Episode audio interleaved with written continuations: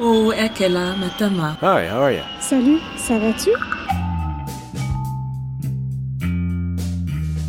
Bienvenue dans Ex-Expat le podcast. Allez, après l'assurance maladie, on va s'attaquer à un autre mastodonte du service public français, épisode 10, saison 2, Pôle emploi. Pôle emploi, bonjour. Bienvenue au 3949, le service téléphonique dédié aux demandeurs d'emploi. Pour ceux qui, comme moi, sont partis avant 2008, sachez qu'on ne parle plus ni d'ANPE, ni des ACDIC, mais donc de Pôle emploi, comme vous venez de l'entendre, qui est tout simplement la fusion des deux derniers.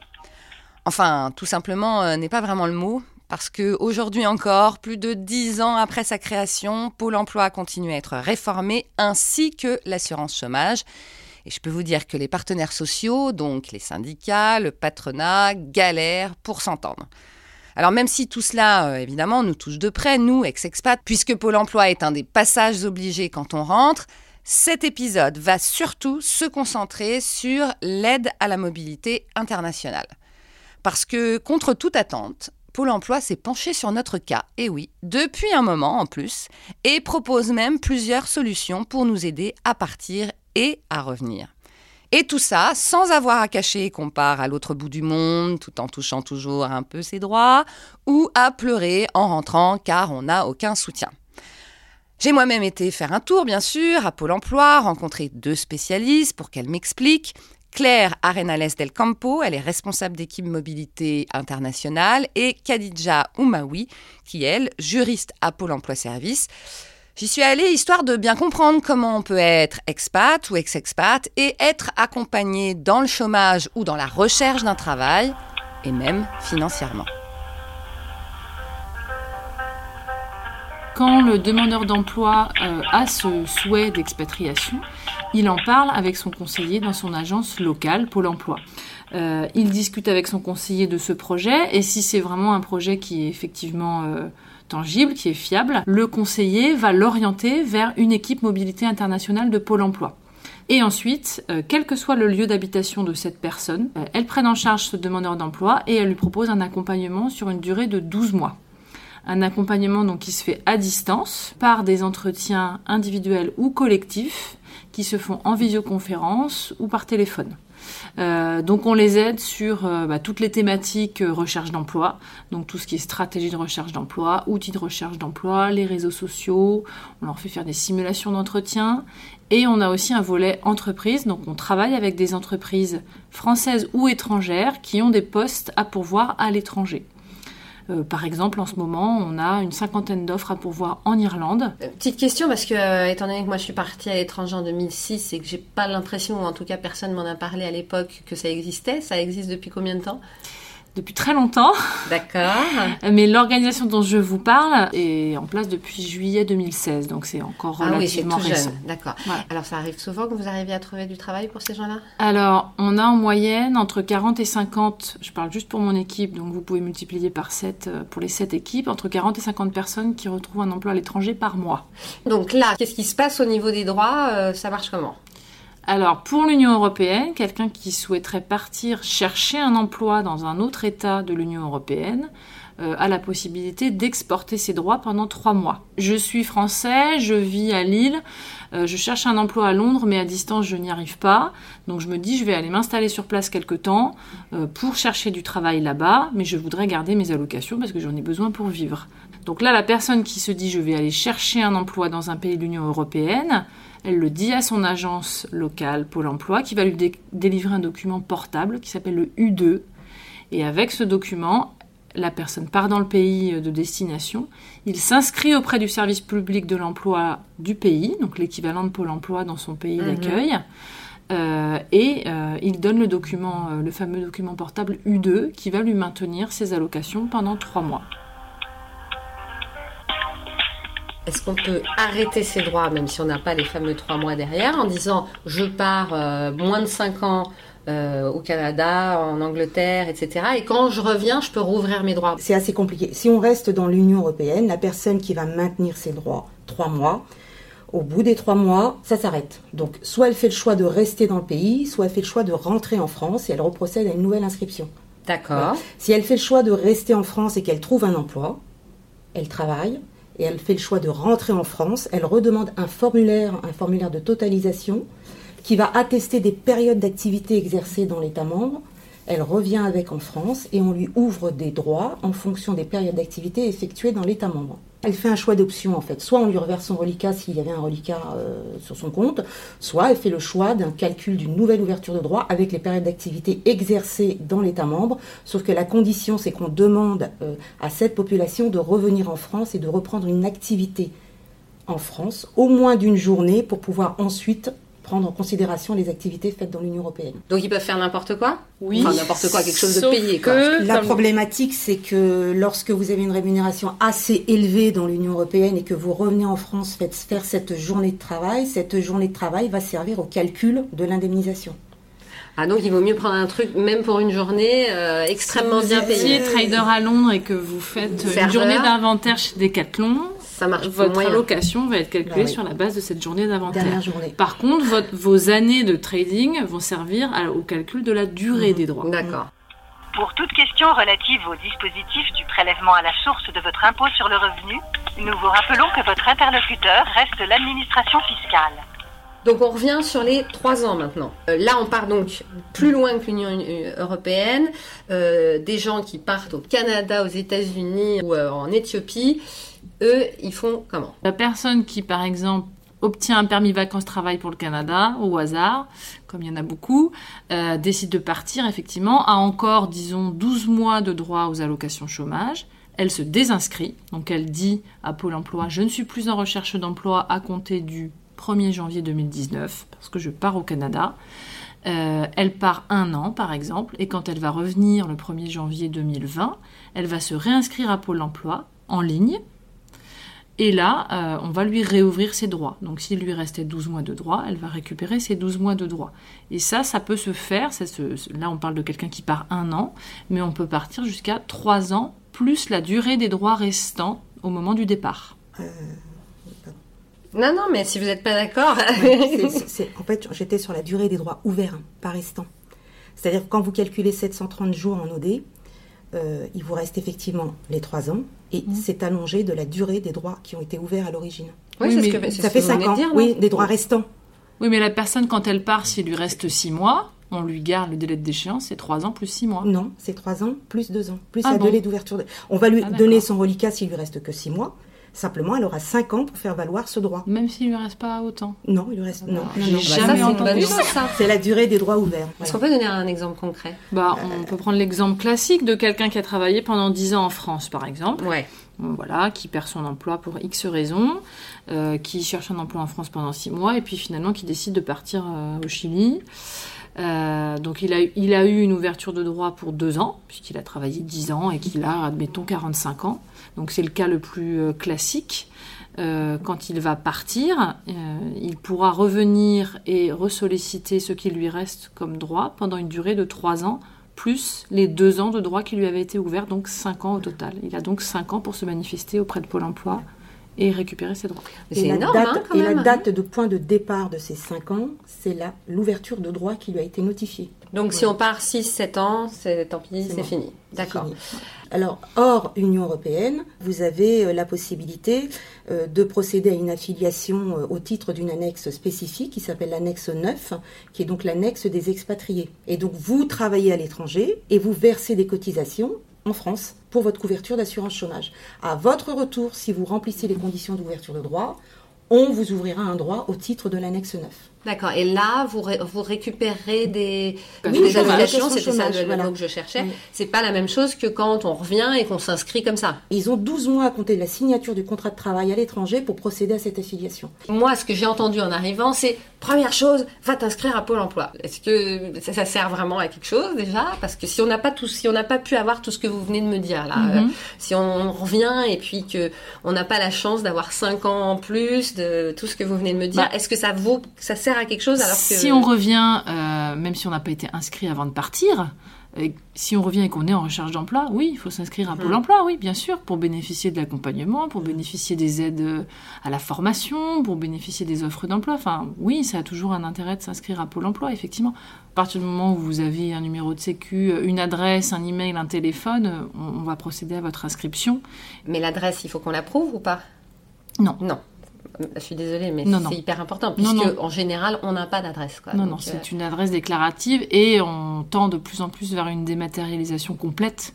Donc en général, les échanges se font euh, pas du tout par courrier, euh, tout se fait par email ou dans l'espace personnel.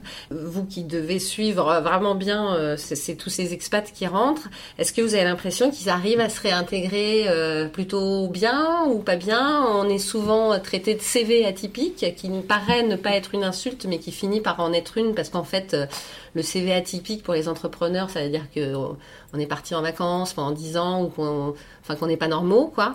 Est-ce que vous, vous voyez que c'est compliqué pour ces gens qui reviennent de l'étranger ou au contraire?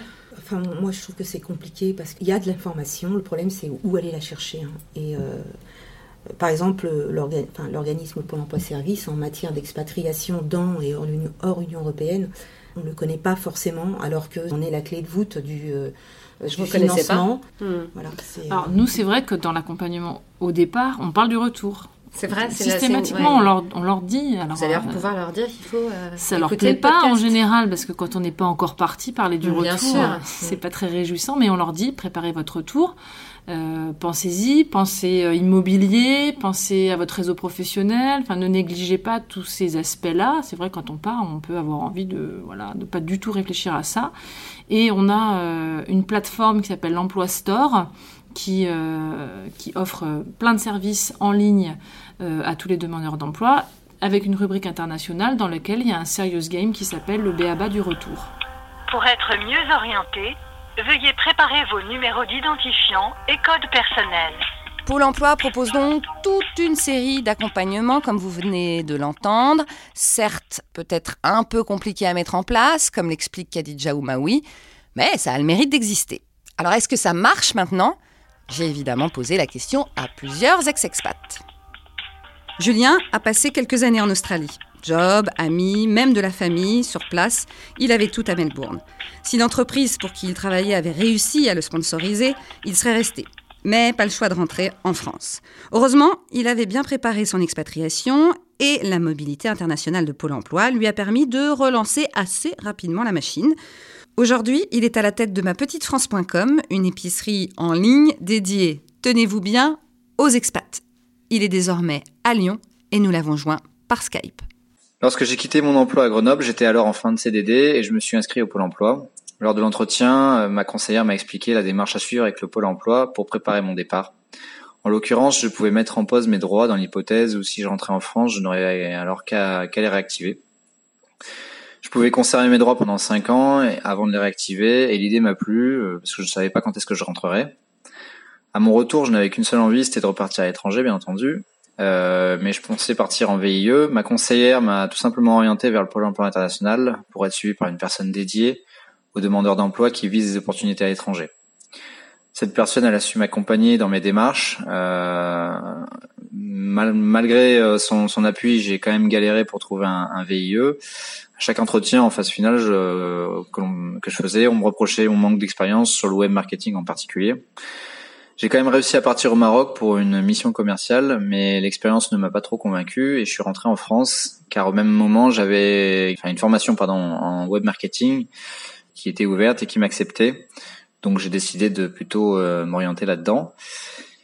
Et depuis, euh, je n'ai pas cherché à m'expatrier de nouveau. Euh, j'ai eu des opportunités en France intéressantes. Euh, toutefois, je, je n'exclus pas de repartir un jour. Mais cette fois-ci, je partirai pas tout seul, je partirai avec ma femme.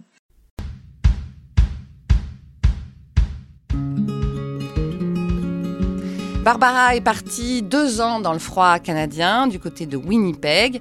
Quand elle revient, elle récupère ses droits à Pôle emploi sans problème. La mobilité internationale a donc marché. Par contre, niveau formation, parce que l'ex-expat, on le sait, est souvent euh, obligé de repartir à zéro, eh bien à ce niveau-là, Barbara piétine.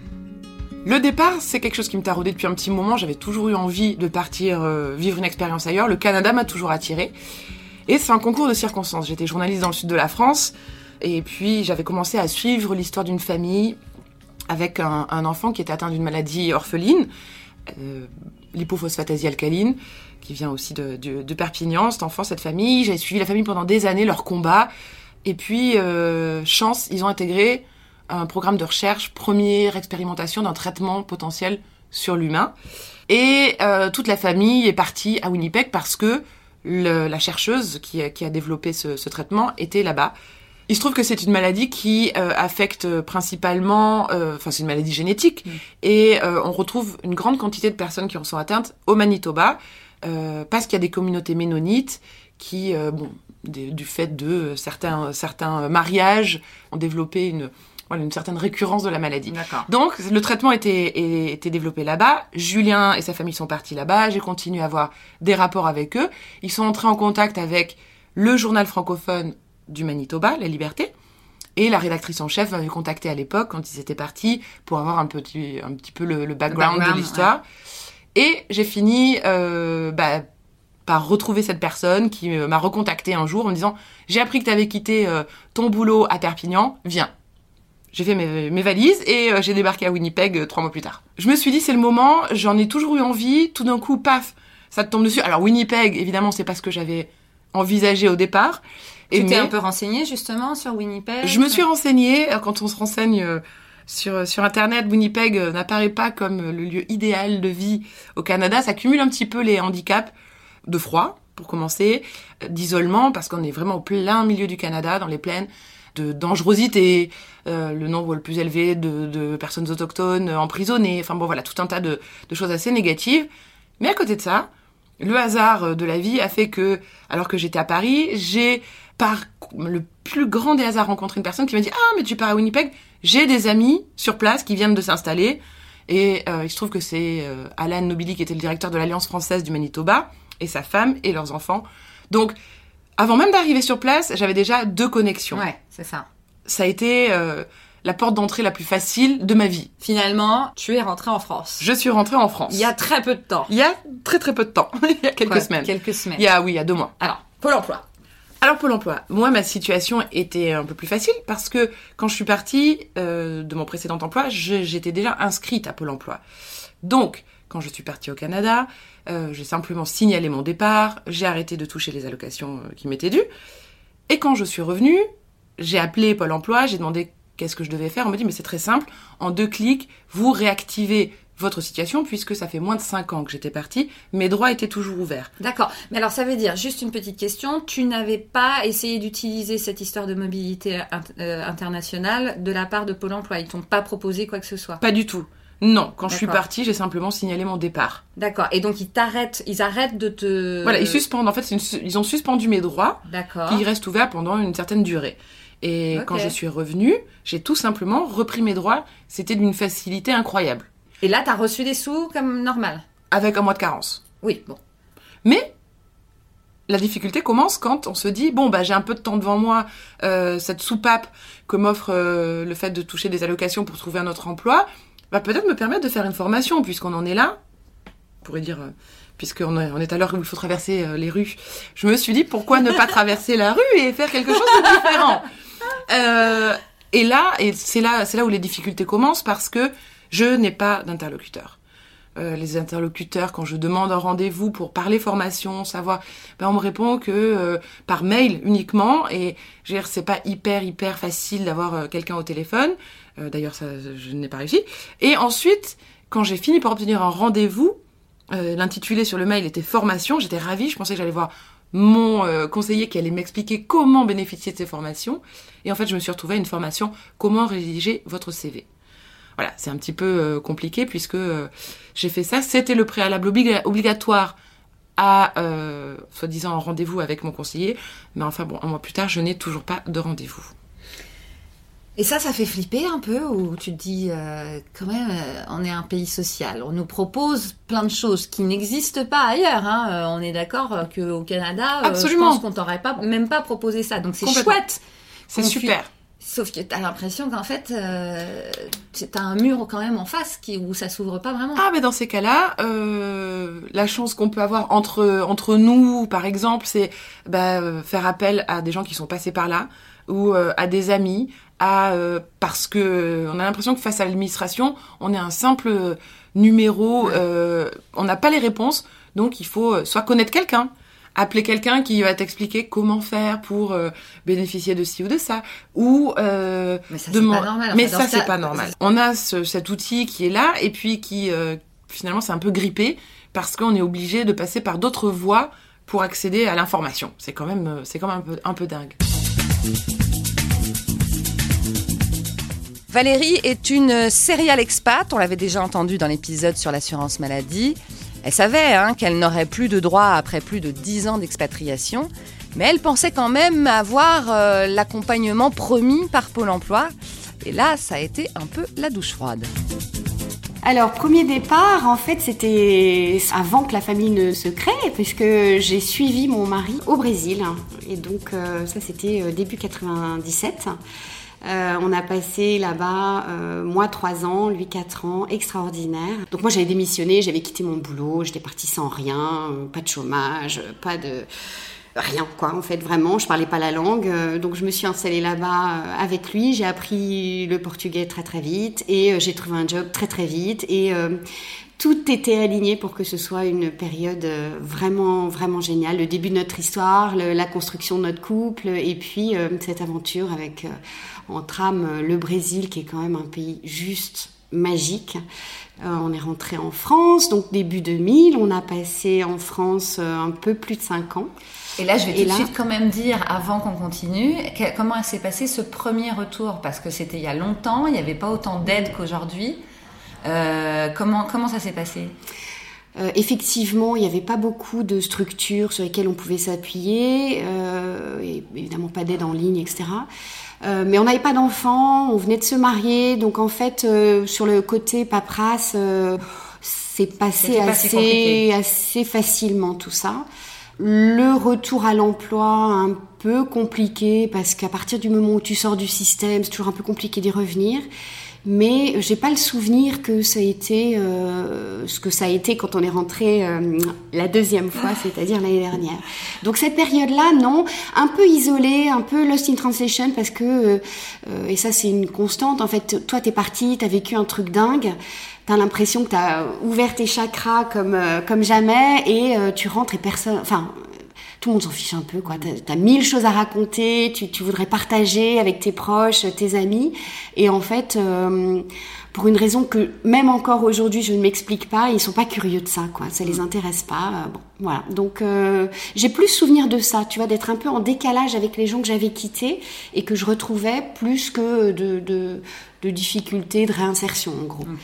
Alors après, du coup, quand même, euh, vous êtes reparti parce que justement, c'était peut-être pas si le fun que ça euh, Mm. en France. Vous êtes reparti où? On est reparti en Espagne. Les enfants étaient donc mes deux aînés étaient euh, étaient pitchoun, hein, 3, 3 et 5. Et on est parti à Madrid où on a vécu quasiment 7 ans. Euh, et là, période idyllique parce que euh, c'était c'était la petite enfance des, des enfants. On a rencontré là-bas des, des super des super amis qui encore aujourd'hui sont vraiment euh, parmi nos, nos, nos meilleurs potes. Et on a eu la chance, alors qui était une chance un peu en demi-teinte parce que c'était la période où l'Espagne n'était pas euh, sur le plan économique Ouais. super en forme. Donc nous, les femmes, on a eu un petit peu de mal à trouver du boulot. On a fait ce qu'on a pu comme on a pu. On a monté une petite boîte. On s'est euh, on, on s'est un peu démené pour euh, pour euh, voilà s'occuper euh, intelligemment, gagner un, un- un peu d'argent. Et j'ai fini par partir aussi puisque on est donc à 7 ans quand même, hein, belle période. hein, mais on est parti en Chine après. Vous êtes quand même super multirécidiviste comme expat, vous, parce qu'après la Chine, le Après Maroc. la Chine, le Maroc, exactement. On est passé, euh, ouais, ouais, on est passé de Pékin à Casablanca. Ah. Et euh, mais en fait, on a, ouais, je, enfin, je trouve qu'on a eu, on a eu beaucoup de chance. C'est ce qui me permet de, de, de me dire que voilà, c'est un peu normal, tout a une fin et qu'on a bien profité, etc., etc., etc. Quand je commence à être un peu flippée de ce retour en France. Mais euh, non, on a eu quatre continents, euh, quatre pays là. totalement différents, des tranches de vie complètement différentes aussi. Et alors là, quand même, retour, donc comme tu dis, un peu flippé de ce retour en France. Il y a quelque chose qui a l'air nouveau, mais en fait, ça fait des années que ça existe.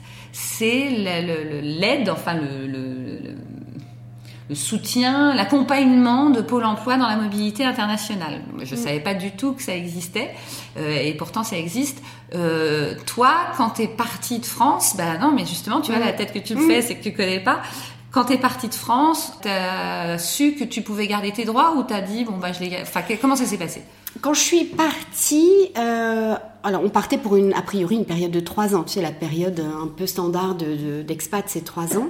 Et donc à ce moment-là, j'avais la possibilité, comme je démissionnais pour suivre mon conjoint dans une mobilité, j'avais la possibilité ou de faire exercer mes droits dans le pays qui m'accueillait, l'Espagne pour moi en l'occurrence, ou d'attendre d'exercer mes droits à mon retour. Et la période, c'est trois ans, plus à l'époque, je crois que c'était 23 ou 24 mois de période, euh, je sais plus comment ils appellent ça d'ailleurs, mais bref, ça, ça mettait la, la, période pendant laquelle tu pouvais attendre de toucher tes droits à presque 5 ans. Quoi. Oui, c'est ça. Donc moi, j'ai choisi, comme en plus les conditions de, pour exercer mes droits en Espagne étaient plutôt désavantageuse par rapport à ce que je pouvais toucher en France. Je me suis dit, ok, c'est bon, 5 ans, j'ai largement le temps, je toucherai quand je rentre.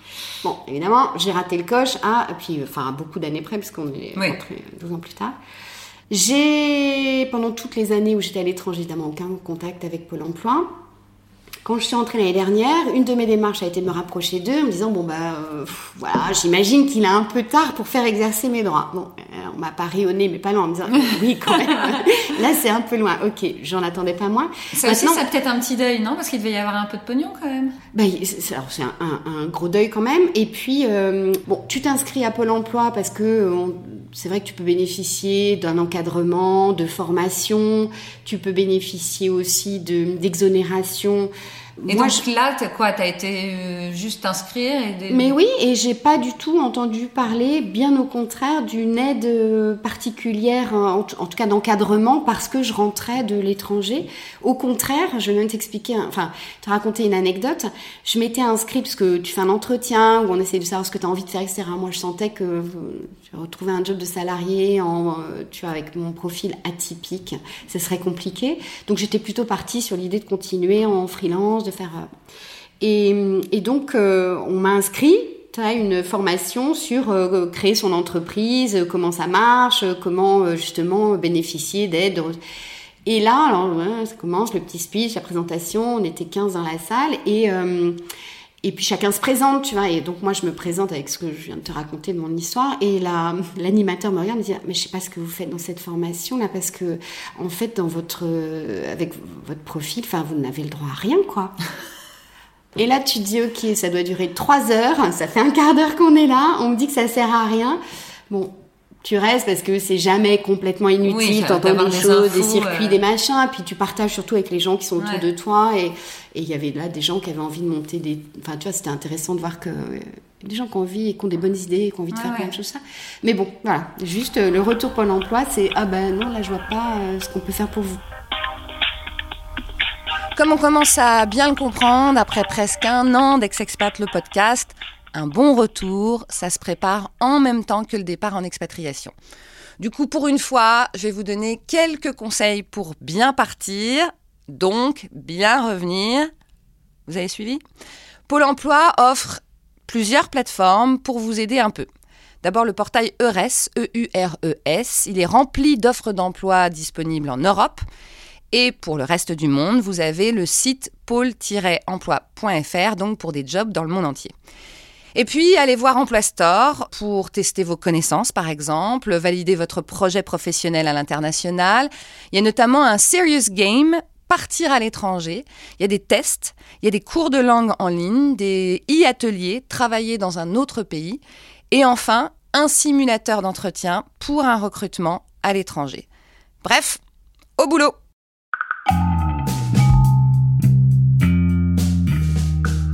Merci d'avoir écouté Ex-Expat le podcast. Cet épisode a été réalisé par toute une équipe à l'image du podcast international. Ma co-réalisatrice Catherine Amélie Meury, québécoise, notre directeur artistique et graphiste Kunal Balou, mauricien, notre compositeur Leandro Gufanti, argentin.